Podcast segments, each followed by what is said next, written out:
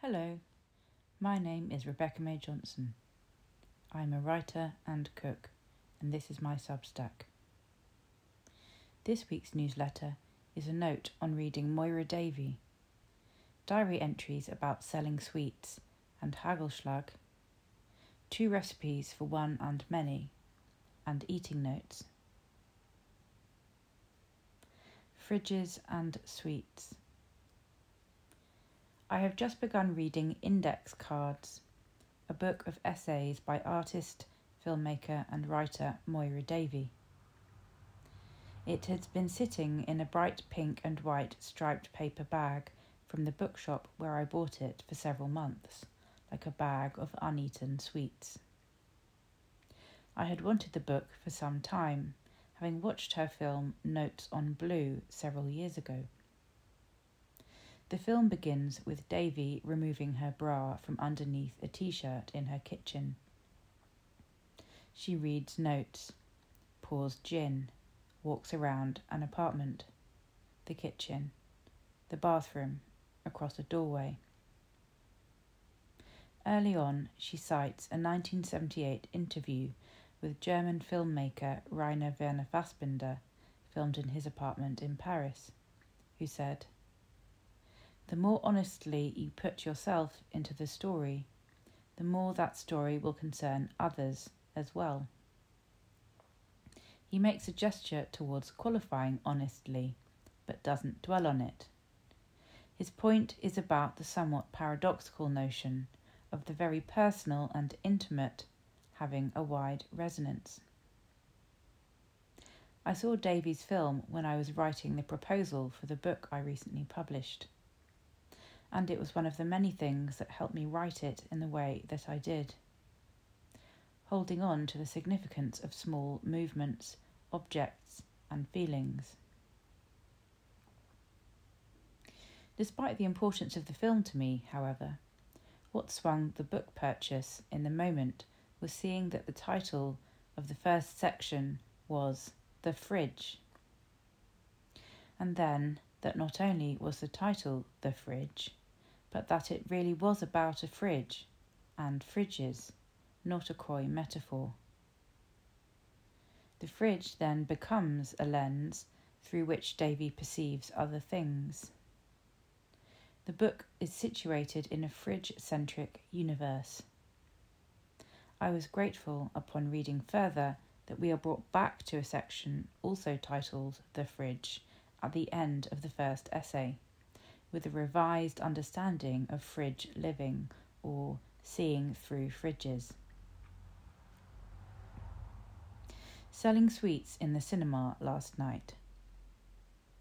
Two boys, maybe 10 or 11 years old. Each came up to buy sweets and drinks three times. First, together, where each bought a different flavour of Aero chocolate, one mint, one orange called a quote Shario due to its larger than usual size. One paid cash from the bottom of his shoulder bag. He apologized for taking a few moments to find his coins. The other had a bank card and coolly tapped the machine. Then the other came up again and got a bag of popcorn. Then the other came to get something else. Then the other came up again five minutes later. I had thought they were with their families and perhaps were responding to orders sent from elsewhere. However, when we closed the shop before the screening began and I left the refreshment booth, I saw that the boys were unaccompanied, and each of them had a pile of sweets and chocolate and popcorn and drinks at their feet. My friend bought me a box of Hagelschlag chocolate sprinkles from the Netherlands when she arrived off the ferry to stay the night. I mispronounced the name Hagelschlackel when she presented them to me, and her son gleefully corrected me. Hagelschlag! I said it incorrectly again, and he corrected me again with gusto. It's Hagelschlag, Becca! My mispronunciation is a relic from childhood when I ate them at the same friend's house when we were nine or ten. In the last month, I have eaten it with salted butter and sliced banana on toast, on top of apricot jam on toast, which I call the Sachertorte edition, and on bread and butter. When a different friend stayed with me after travelling on the ferry from the Netherlands a few weeks later, I asked that she bring me another box of Hagelslag so that I did not run out. And she brought a slightly different type in a slightly larger box. Apparently, there are aisles of choice in the supermarkets there. I tweeted a photo of Hagelslag on bread and butter, and people responded with enthusiasm, ways they eat it, one incident of confusion about it being part of a birth celebration and one disparaging comment about how much butter I had on my bread. Quote, Hagelslag mixed into natural yogurt is a 10 out of 10 dessert. Love Hagelslag, especially with extra slagroom, brackets, whipped cream, or eaten in the bedroom of a slag. I do love Hagelslag, beloved by the Dutch and served on little toasts to celebrate birth. No, Muisjes are nothing like Hagelslag. Excuse my bad pronunciation. My memory, I am so sorry I realise my mistake now. In my defence, it was 12 years ago. Scattered chocolate bits versus coloured sugar bits. Yes, of course. No worries, I just had to play the know it all Dutchy. Thanks for reminding me. Lang geleden in in in Den Haag geloofd ik. Sorry again for my bad pronunciation.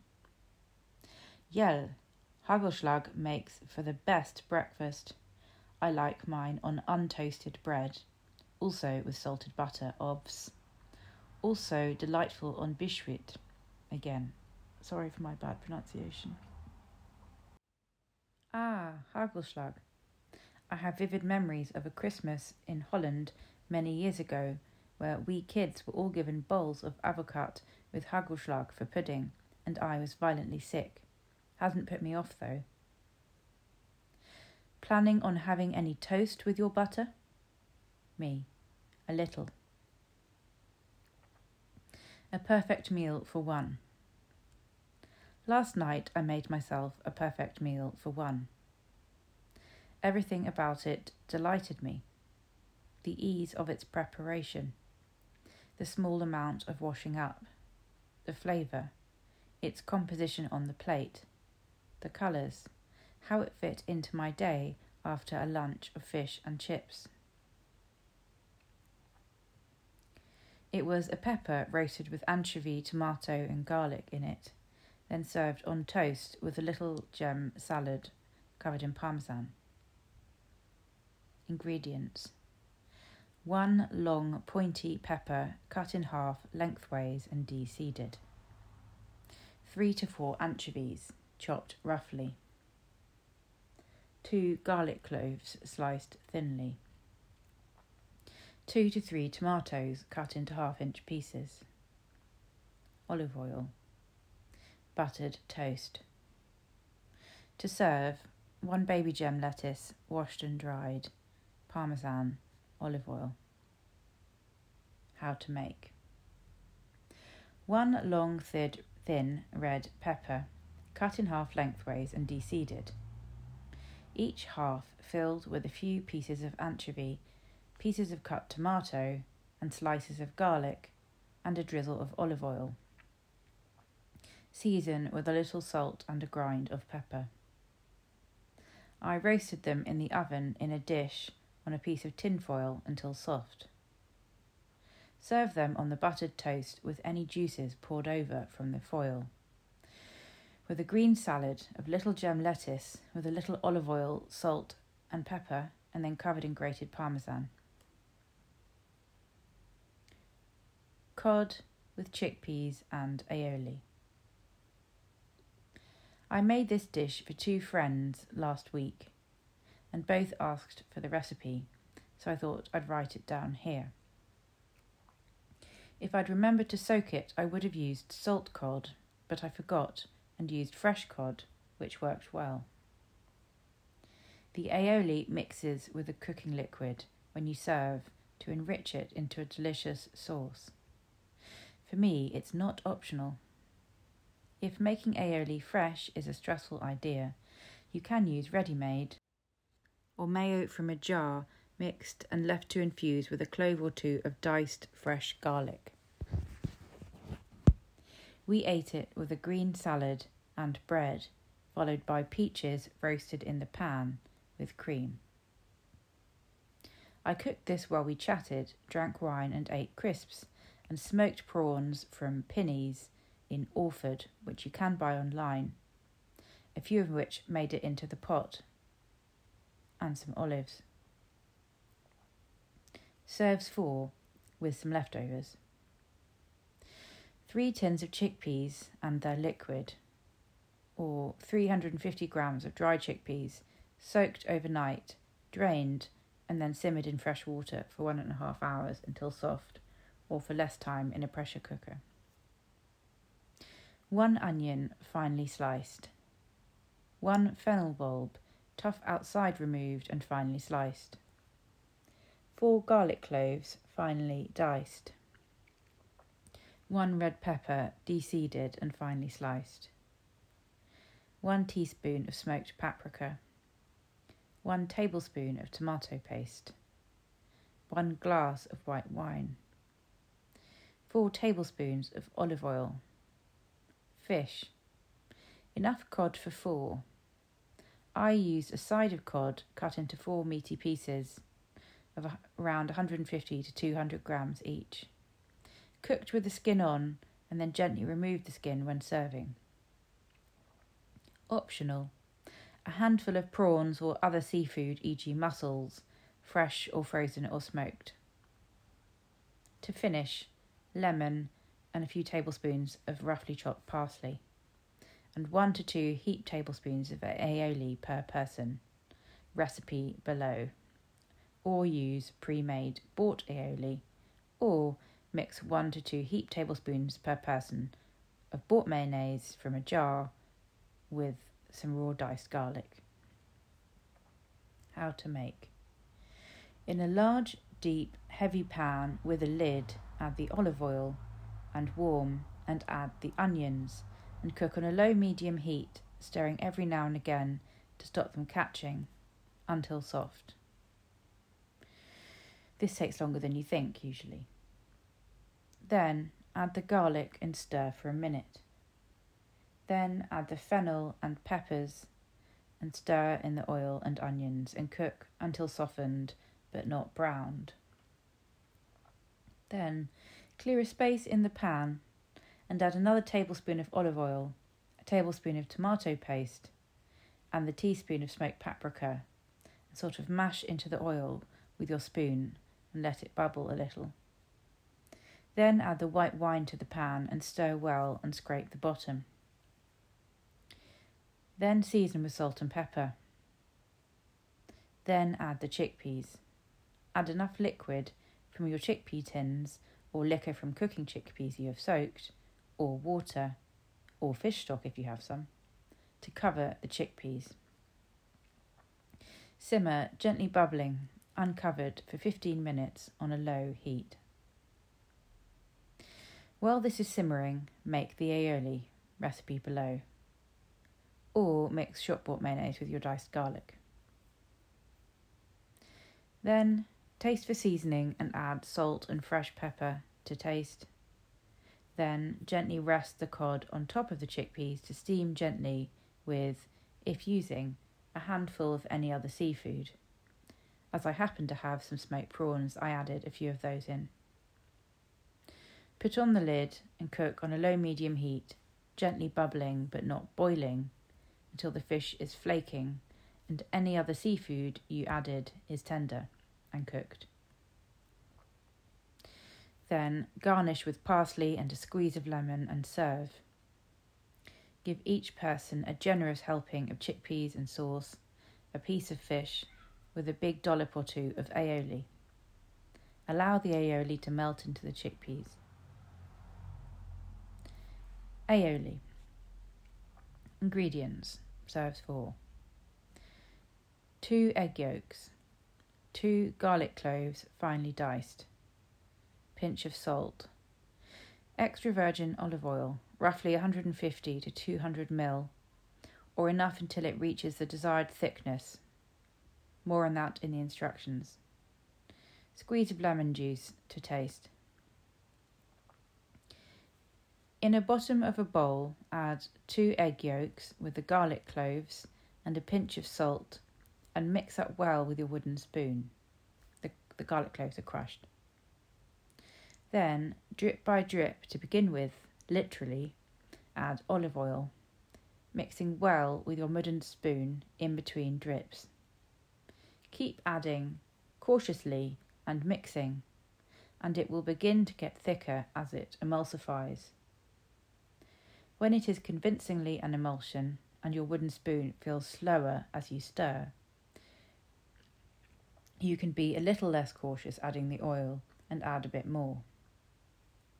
When you have added approximately 150 to 200 ml of olive oil, or have enough to feed your guests, taste for seasoning and squeeze in a little lemon juice to taste, and adjust salt and add a grind of black pepper. Eating notes. A menu for a friend who lives around the corner, made on a Tuesday night when I got very excited by cooking. I had been to the Aldeburgh Food Festival on Saturday, and there was a grocer with locally grown vegetables, including salsify, which is not always easy to find. The meal began with boiled, then baked salsify with parmesan, a dish made thinking of Jeremy Lee and his new book, which is on my Christmas list. Then, with extra plain cooked chickpeas and their cooking water, as well as leftovers of the cod dish, I made pasta e ceci to Rachel Roddy's recipe from her first book, Five Quarters. It's one of my favourite things to eat, a meditation on chickpeas and starchy textures. Finally, the breathtaking yet simple to make melting gooey chocolate puddings from Nigella's book How to Eat. Making them, you wonder how so many competitors on MasterChef struggle with chocolate fondants. They need this recipe. At a book talk I gave in Norwich last week, I saw the mother of a school friend I had not seen in around 20 years, who told me that if she were only allowed one cookery book, it would be How to Eat.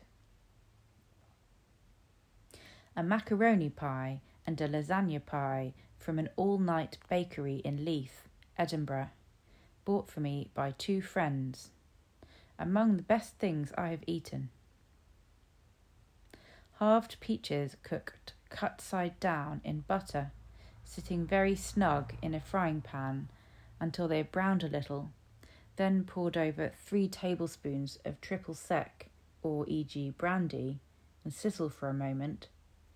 Then several tablespoons of sugar, half a teaspoon of cinnamon, half a teaspoon of vanilla extract, and half fill with water.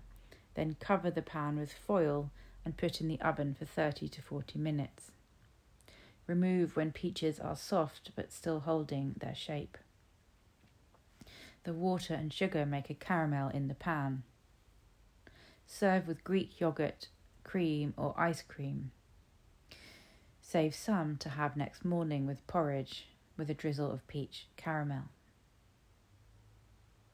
A cold slice of potato, cheese, and onion pie on the train in one direction a pandan mochi filled with sweet bean paste on the train in the other. Thanks for listening.